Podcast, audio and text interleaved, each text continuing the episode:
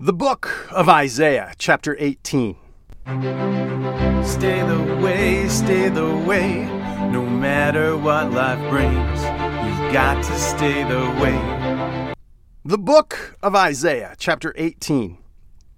Woe to the land shadowing with wings, which is beyond the rivers of Ethiopia, that sendeth ambassadors by the sea, even in vessels of bulrush upon the waters, saying, Go, ye swift messengers, to a nation scattered and peeled, to a people terrified from their beginning hitherto.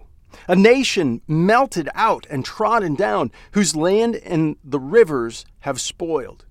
All ye inhabitants of the whole world, of the world, and the dwellers on the earth, see ye when you li- when he lifted up the insect on the mountains, and when he blow- bloweth the trumpet, hear ye. For so the Lord said unto me, I will take my rest, and I will consider in my dwelling place like a clear heat upon herbs, and like a cloud of dew in the heat of the harvest.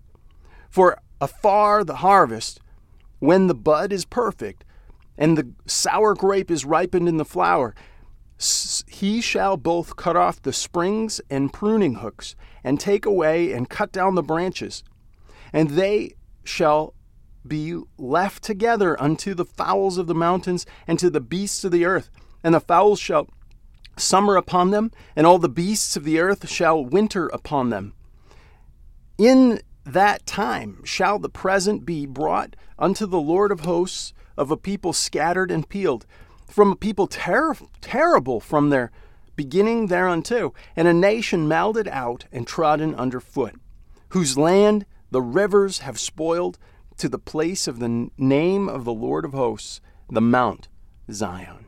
This ends the book of Isaiah, chapter 18. You've got to stay the way